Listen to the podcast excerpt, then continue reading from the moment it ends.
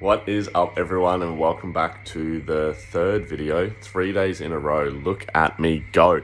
I might actually stick to making this content so consistently, I'm trying so hard.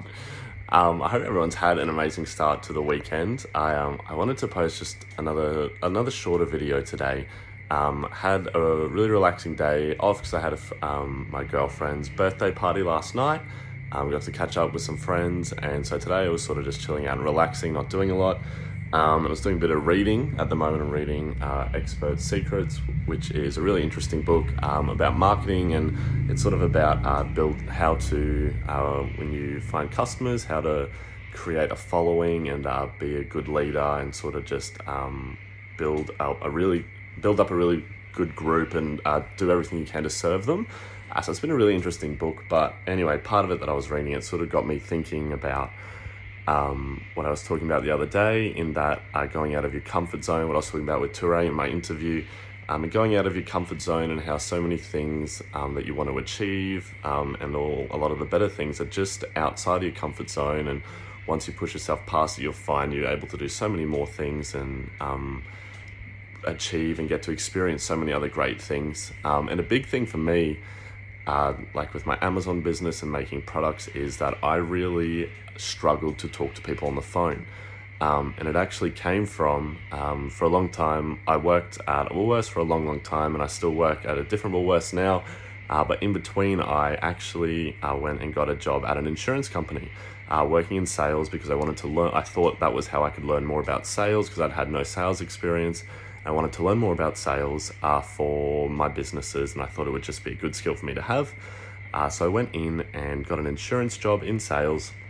This was coming from a customer service role um, at a supermarket, which I was, uh, I like to think I was extremely good at. Um, I'm a good people person, so I thought I would be uh, totally fine going into this job. Um, but it was actually the complete opposite because I don't know if it's, I doubt that it is in nearly all sales on the phone, but for this insurance company, um, you know, we get people calling and everyone was just ready for a fight straight away. So I was there trying to be really nice um, and helpful to people, um, but they just wanted to fight and there was so much abuse and screaming down the phone. And um, it really honestly traumatized me and uh, built up so much anxiety within me with dealing with people on the phone. Um, and I later quit the job. And I'm sure if I'd stayed, I could have made it work. Um, but I just felt like at the time the stress uh, that it, and the anxiety that I was developing uh, was definitely not worth it. Um, so then, fast forward down the track after that, I really, really struggled to talk to people on the phone. Um, and would always have to like really psych myself up to just do like simple calls, not even like business related. Um, and so over the last couple months, I've been really trying to deal with that uh, because I've been trying to do a lot of my business within Australia and source a lot of things within Australia. Um, and it's not like when you're working overseas um, and sourcing things overseas where you can just message people or email. With this, you're dealing with other Australians who love to hear each other on the phone and uh, meet face to face so that you know you're dealing with someone and keeping it within Australia, um, and the interaction just goes a lot better that way. Um, so I watched a number of videos on dealing with like anxiety on the phone and read a couple books on it just to see some things that could help me. Um, and I ended up taking away some really good points.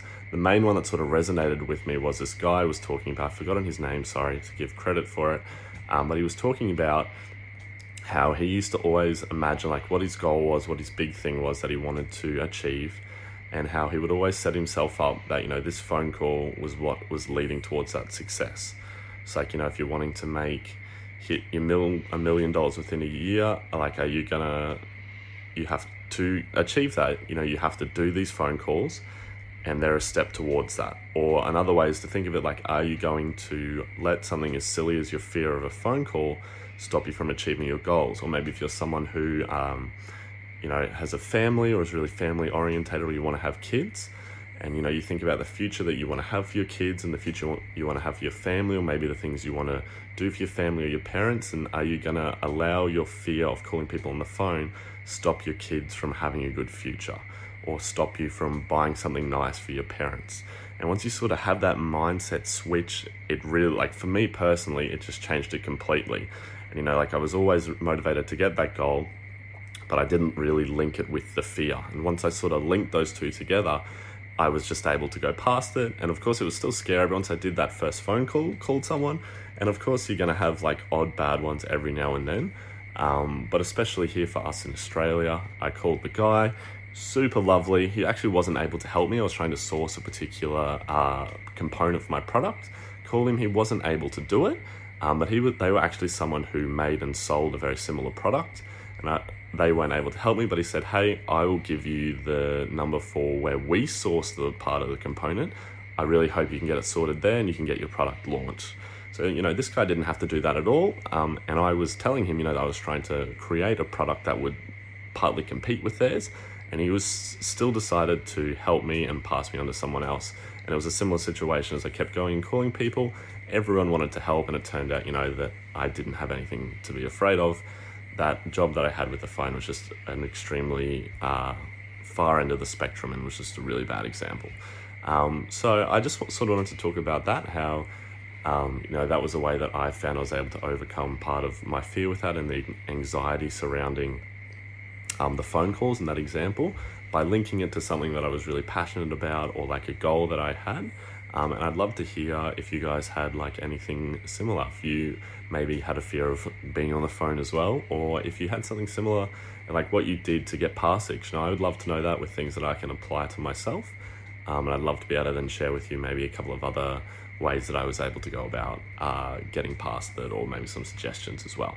But as always, I really appreciate you guys uh, tuning in to listen um, and getting to share that little story. Um, and I will be sharing another piece of content tomorrow, whether that's a video or I might be able to do a post and write a little uh, story in it down below.